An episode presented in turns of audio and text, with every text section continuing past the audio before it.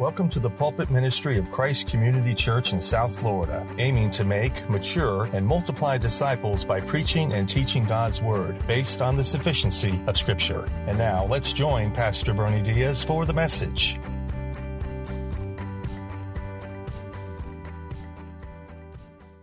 Good morning again, church. Morning to our friends, guests with us today. Great to have you. Can you all hear? I mean, can you really hear? All right? Open our ears, Lord. What a great song that Vern chose to sing in leading us this morning. We all could use some help with hearing. My wife Marty and I, we've been noticing that our hearing is not quite what it used to be. And uh, I'm not sure exactly why that is, but it did remind me of a little story of an older couple that uh, was having this ongoing semi serious discussion about which one of them was losing their hearing. As time went on, this became a real issue, like a battle between them. And the husband decided he was going to settle the issue once and for all. When his wife was enjoying a book in the living room, he said in a loud voice, Dear, would you like a cup of tea? Upon hearing no response, he progressed to the next room. And he said again in a firm voice, Dear, would you like a cup of tea? And still no reply from the wife. And lastly, he goes into the living room, sits directly behind the chair in which the wife was sitting, and in an even louder voice, he repeated, Dear, would you like a cup of tea? She turned to him with a little annoyed expression on her face, and she said, For the third time, yes. What's the moral of the story? Sometimes we hear what we want to hear. Sometimes we don't hear what we should, right? So our text today deals with that issue in part as we see our Lord Jesus in action again in another time of mercy ministry as he's healing to give someone hearing as a gift of grace. And this account that you just heard read only happens in the Gospel of Mark, interestingly enough, in what some call the withdrawal period of his ministry or the year of opposition. Because what happened was, as you remember, he left Galilee, headquarters of ministry, where the Jews had been following him and waiting for him, investigating him, giving him and the disciples pretty rough time wherever they went. And so he's withdrawn for a little while here out of the borders of Israel, ostensibly to rest. There's some of that. And he's also introducing, he's previewing his ministry and the gospel for the first time to the Gentile world, which he's going to command the disciples to do with the Great Commission anyway. So here you're going to find a few things in this little story, this event. A call to help. There's going to be a cure of healing in hearing hearing comes about, and then finally, the acclaim that comes from the hearing of this man to help us better appreciate, I think, the gift of grace and then what we should do with this gift of grace. Okay? So let's look at the text. Verse 31. There's a cry for help right from the get go. Then he returned from the region of Tyre. He went through Sidon to the Sea of Galilee in the region of Decapolis. Now let's set this up. Why, what are we doing here? What is the Decapolis? Deca means ten.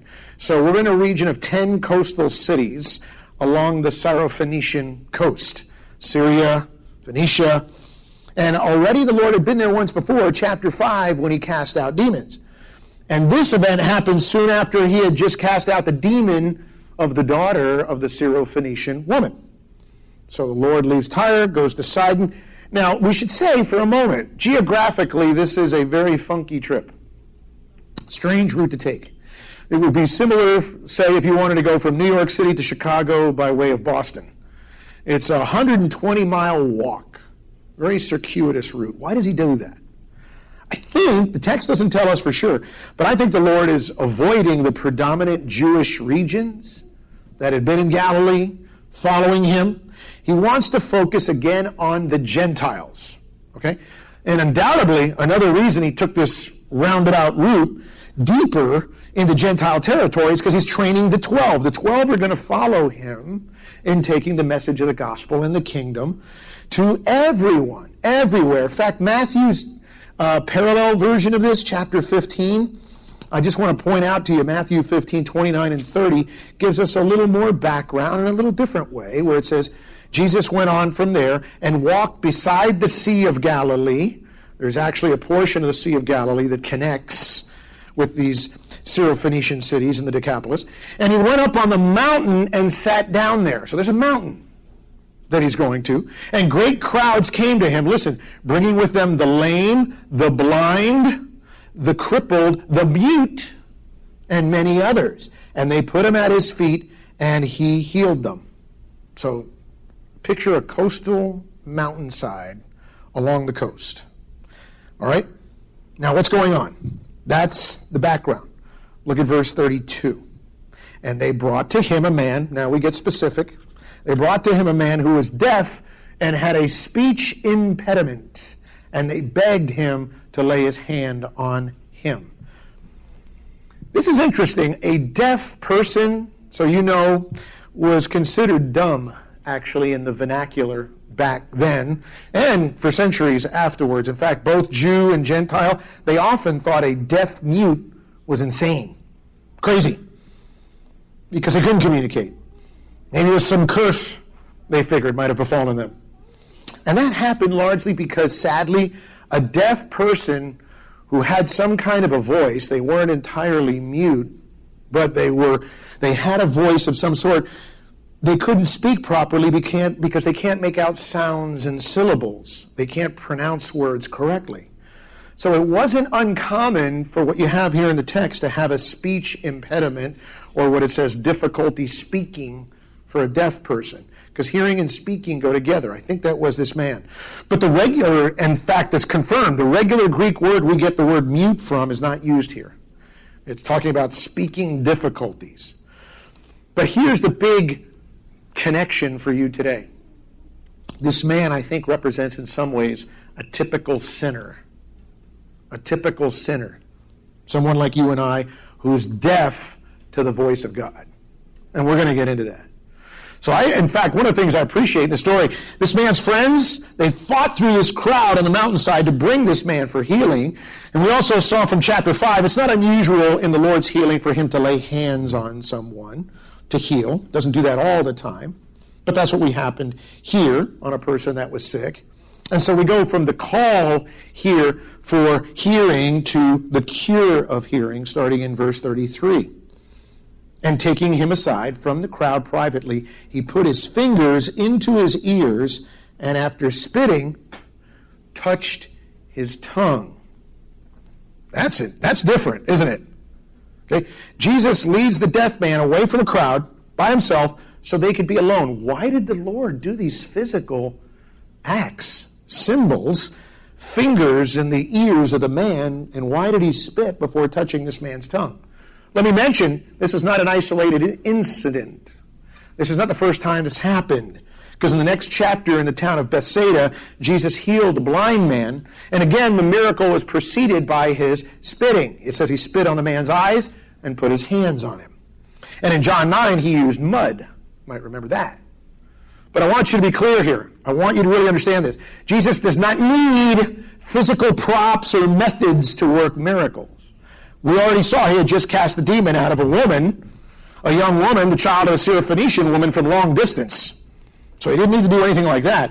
One possible reason for the use of saliva, it's interesting, had to do with the culture. Jewish rabbis, several Roman writers, they thought saliva was a uh, valid treatment for blindness. Believe it or not. But I don't think that's the reason. The other reason is just it's a tad bit stronger in that it was symbolic what Jesus is doing here. He could have used spit just to communicate his intention to heal. Jesus did something completely new to catch this guy's attention because he couldn't get his attention verbally, right? He can't hear. You know what I think Jesus is doing here? It's a form of sign language. He's focusing on his ears and then his tongue. The Lord spoke to him in a language he could understand. Keep that in mind. And in fact, interestingly enough, God had done this before, something similar. He somehow touched the prophet Jeremiah's mouth centuries before this, and the Father said, Behold, I have put my words in your mouth. Same kind of picture. And by the way, that's a real strong application for us here. That we should use, listen, whatever means appropriate that we have to reach people wherever they are with the gospel, when they're not listening and when they're not responding. Because the idea is we want to introduce them to Christ in the hopes of seeing them saved. So that might be a sign language for some of you. Maybe it's a track. We have tracks in the foyer out here. Maybe you can hand out a track. Maybe a little apologetics ministry. You're defending your faith to someone in conversation. Maybe it's one on one Bible study, letters, cards, email if necessary. Invite somebody to coffee, to dinner, lunch. You can invite them to church on Sunday, as some of you do, right? This is what we call the open door. It's easy to find. Then we have a backdoor invitation. Those would be our midweek shepherd group meetings, the community group meetings, and you invite someone there. There's just different ways to try to talk to people. That's the idea. Like the Lord approached the Samaritan woman at the well one way, that made sense. And then he approached the rich young ruler another way, and then he approaches the deaf man this way. I want you to hear how Paul talks about this in this language in 1 Corinthians chapter 9 in a familiar text, but you need to get it right. It starts in the middle of verse 19 where Paul said, I have made myself a servant to all that I might win more of them. To the Jews I became as a Jew in order to win Jews. To those under the law I became as one under the law, though not, my, not being myself under the law, that I might win those under the law. To those outside the law that would be more like a Gentile. I became as one outside the law, not being outside the law of God, but under the law of Christ, that I might win those outside the law. To the weak I became weak, that I might win the weak. I've become all things to all people, that by all means I might save some. Now, a bit of explanation because you hear that very quickly, and if you don't study that and get that right, you might think, well, you do whatever it takes to win somebody to Christ you know, mud wrestling event at your church, uh, a circus, somebody falling out of the ceiling, magic tricks, you know, because it's all about being everything to everyone, winning everyone to Christ. No, that's not what it is. The text does not mean that Paul sinned even to fit in with sinners in preaching the gospel, and he didn't compromise truth to get people saved. We know he would never do that. What it means is that Paul listen closely, removed any unnecessary obstacles, stumbling blocks in reaching people. And that's what you have to be aware of. It takes wisdom. Now, back in the text in verse 34. And looking up to heaven, he, Jesus, sighed and said to him, Ephphatha, that is, be opened. Be opened.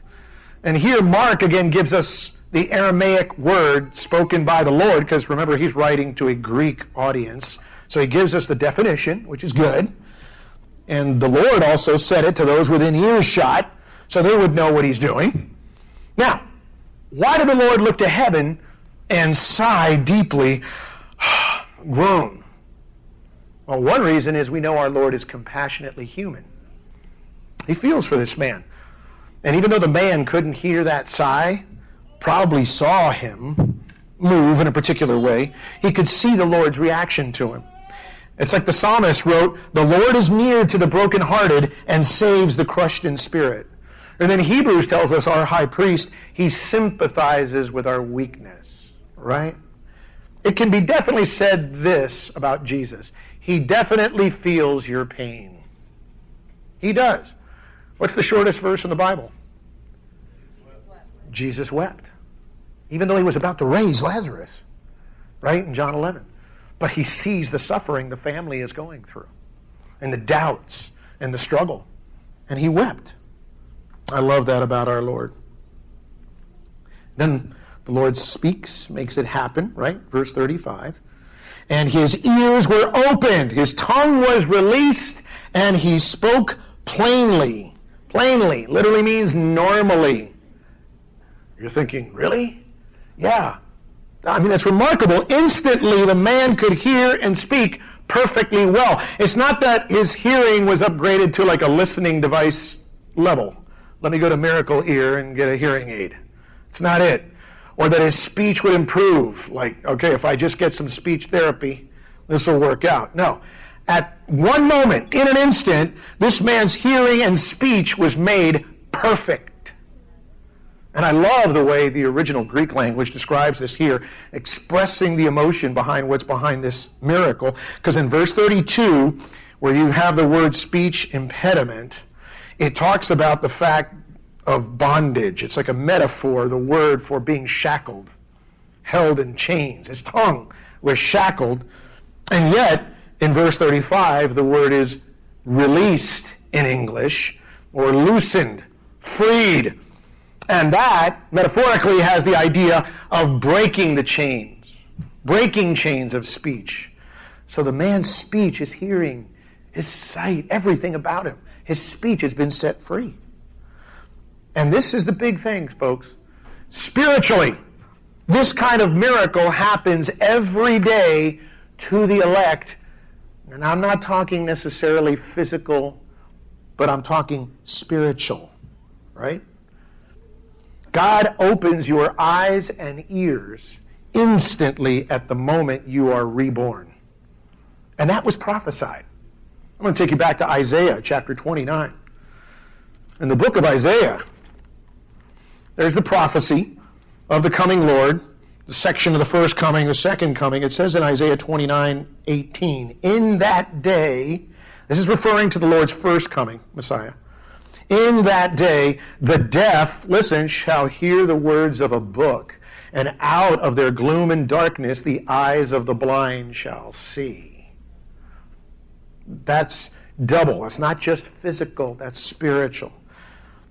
So we're talking about the first coming of Messiah here. This is what we call theologically regeneration, the new birth. That's what it looks like when someone's saved. Your ears are open, your eyes can see. It's like Paul said in Ephesians 2 it's God who made us alive together with Christ. You didn't do that. God made us alive together with Christ. And in fact, the Greek word translated as opened in verse 35 here is not just physical because it can be translated to open one's mind, to cause to understand something. It was a metaphor of opening someone's soul. Give you an example. Acts 16, Lydia. She was a woman, a maker of purple goods, well to do. And in her conversion story, it says this The Lord opened her heart to pay attention to what was said by Paul. I'm not a genius, but I could figure out, unless the Lord opened her heart, she couldn't hear, totally understand what he was saying before. Something happened. There was a change outside of her. Another story you might appreciate. I want you to go to Luke chapter 21 in your Bible. Luke 21. Actually, Luke 24. And we're talking about the road to Emmaus, right? Jesus is walking with two disciples and in, in a mysterious way, he's veiled his appearance. So two guys are walking with Jesus. They don't recognize him yet. And it says in Luke 24, starting in verse 31 to 32, and their eyes were opened. He finally, when they sat down to eat, it says their eyes were opened and they recognized him, and he vanished from their sight. Now listen to verse 32. They said to each other, Did not our hearts burn within us while he talked to us on the road, while he opened to us the scriptures. You see what the Lord does? How he makes it happen? Then verse 45 of that passage. Then he opened their minds to understand the scriptures. To open the mind is to open the ears. Folks, that's something that happened to me nearly 30 years ago, and that is something that all of you in your testimony in, in Christ should share. In your BC before Christ days, there was a time where you were hearing word, the Word of God somehow. I grew up in a Catholic environment, somewhat, pretty agnostic, parochial school. I knew the words what John 3.16 meant. I could read them. It meant absolutely nothing to me.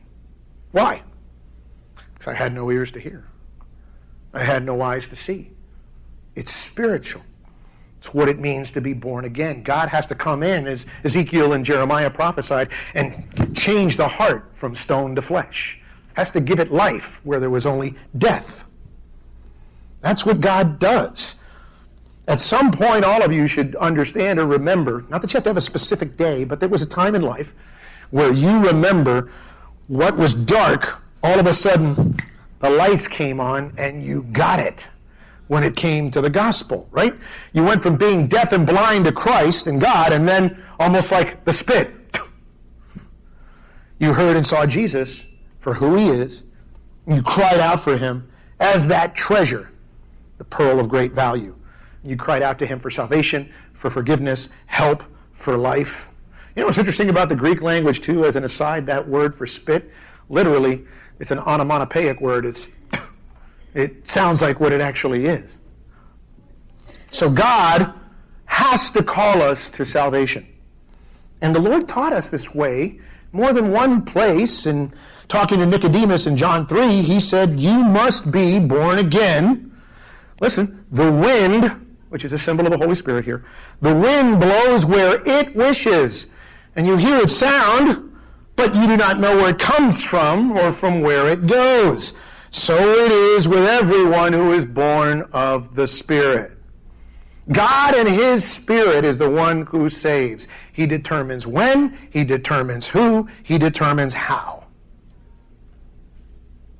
And after He's opened your ears and eyes, now get this straight, it's a both and. You must repent and believe. God has put both together, none to the exclusion of the other.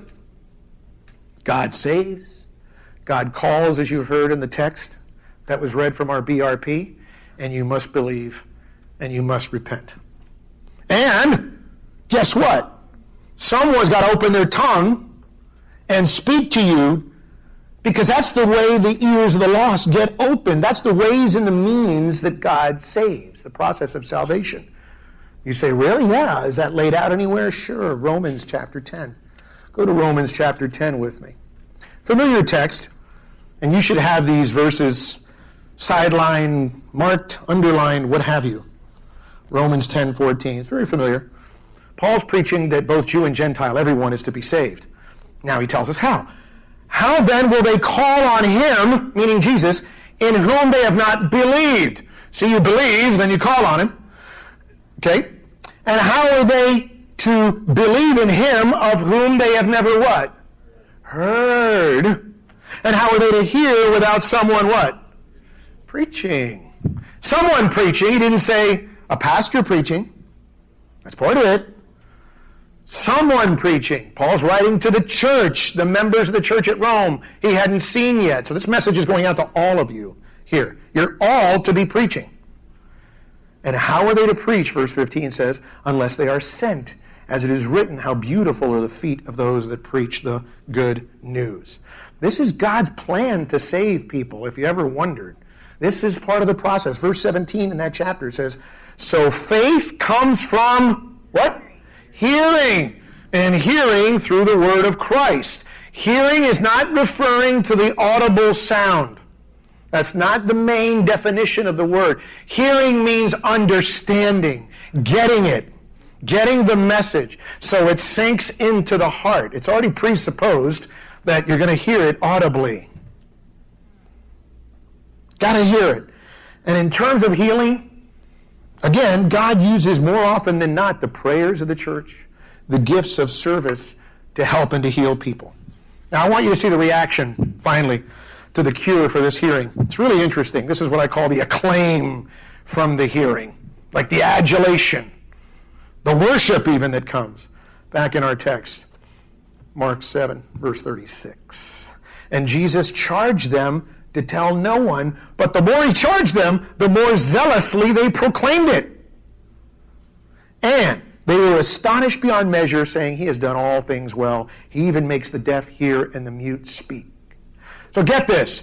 The Lord charges or commands literally means He orders the people to not say a word about what had happened. And literally, the tense of the word is keep commanding. He had to say it more than once. Be quiet, be quiet. Don't say anything. He reversed the song, Don't Tell It on the Mountain. And that's ironic because he's telling a man who can speak clearly for the first time in years, and his friends who witnessed this miracle, he's telling them, Be quiet. Shut up. That's why the New Living Translation renders it this way. The more he told them not to, the more they spread the news. and it spread wide because, in fact, they preached. That word proclaim in the Greek has the idea of preaching, again, like Paul said. They preached what happened. And so I, I think we can sympathize with this man and his friends, right? I mean, they disobeyed the Lord. It was sin, okay, but come on. The guy miraculously gets hearing and sight in a moment. He's not going to tell people? Now, you might be, if you're following along, you might be thinking, why did the Lord have the healed demoniac of Gadara, chapter 5, spread the word of what that healing took place in that Gentile area, but not here? I'll tell you this. Earlier, remember, that man was appointed by the Lord almost to be an overnight missionary to a place where Christ and his kingdom message had not yet been. By this point in chapter 7, the message had been there, it has been circulating. People have been talking about this event, what happened with the Lord and the demoniac, has traveled through the region. And so, what Jesus is doing again is looking to control the crowds. He's looking to control expectations. Some call this the messianic secret. Because remember John's account of the first feeding of the thousands, which was not long before this? that massive crowd wanted to carry him off and make him a king. And Lord wasn't having that. It wasn't his timetable. He, that's not the time for him to be earthly king. It will be in his second coming. Also, he doesn't want to be seen as just a miracle worker either. He dealt with that way back in Jerusalem in John 2 in his first time at the temple. He knew people, a lot of the crowd was just, show us what you can do, man. You're amazing. You're wondrous. Give us more of that. No, the miracles that he did, folks, remember, were precursors to his message. Was always about gospel preaching for Jesus. The message is the main thing.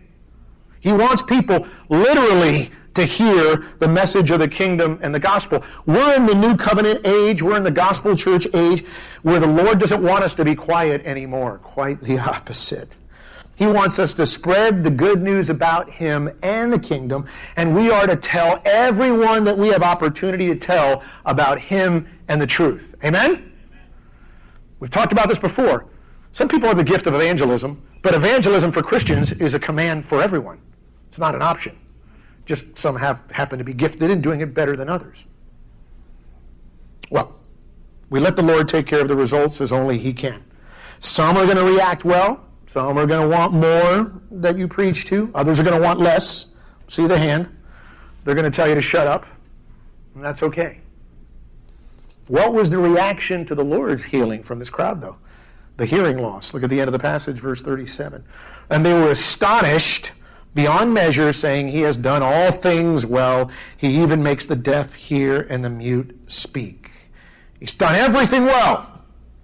And the people were amazed. In fact, back in Matthew's account again in chapter 15, it says, So that the crowd wondered when they saw the mute speaking, the crippled healthy, the lame walking, and the blind seeing, and they glorified the God of Israel. So check this out. You got Gentiles worshiping, praising, glorifying God, in essence, because of what they've seen, what they're seeing taking place with this man. I mean, the people that have seen this ministry, they are literally blown away. Because why? It says he does everything perfectly, which being God in the flesh makes perfect sense, doesn't it? I mean, like, you know, the creation, Genesis 1.31, the Lord was there, Jesus was there, and it said, and God, God saw everything that he made, and behold, it was very good. It was right. And it says here, he even makes the deaf hear and the mute speak. So again, I take you back to Isaiah. So you see another prophecy. We were talking about this in our men's shepherd group meeting, folks, this past week, that uh, we're talking about our doctrine of the Bible and our statement of faith. And one of the ways that you know the Bible is true is because, not because it's 85 to 90% accurate on prophecies, it's 100% accurate on prophecies. And the only explanation is that it's God who's in it. Look what it says in Isaiah chapter 35. Predating, again, previewing what's going to happen in the future. He says, Then the eyes of the blind shall be opened, and the ears of the deaf unstopped. Talking about the first coming of Messiah. Then shall the lame man leap like a deer, and the tongue of the mute sing for joy. For waters break forth in the wilderness, and streams in the desert. So Isaiah 35 describes a messianic age with a double meaning, and that Messiah not only will come to heal physically, but more importantly, to heal spiritually.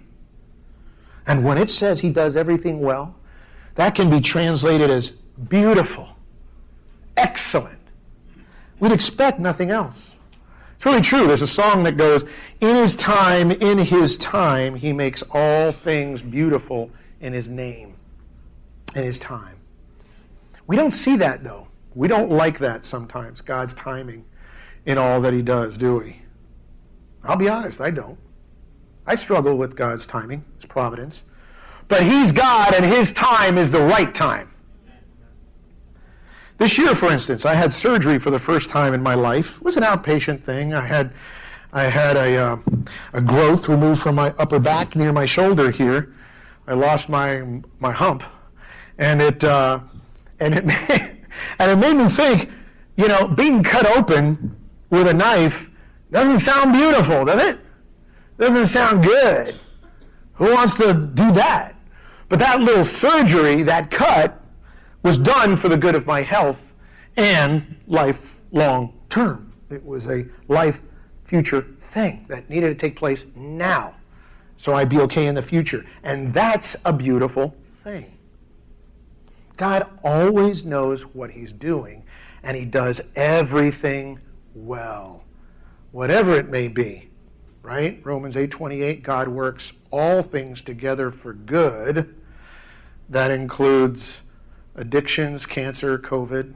God works all things together for good to those that love him and are the called according to his purpose.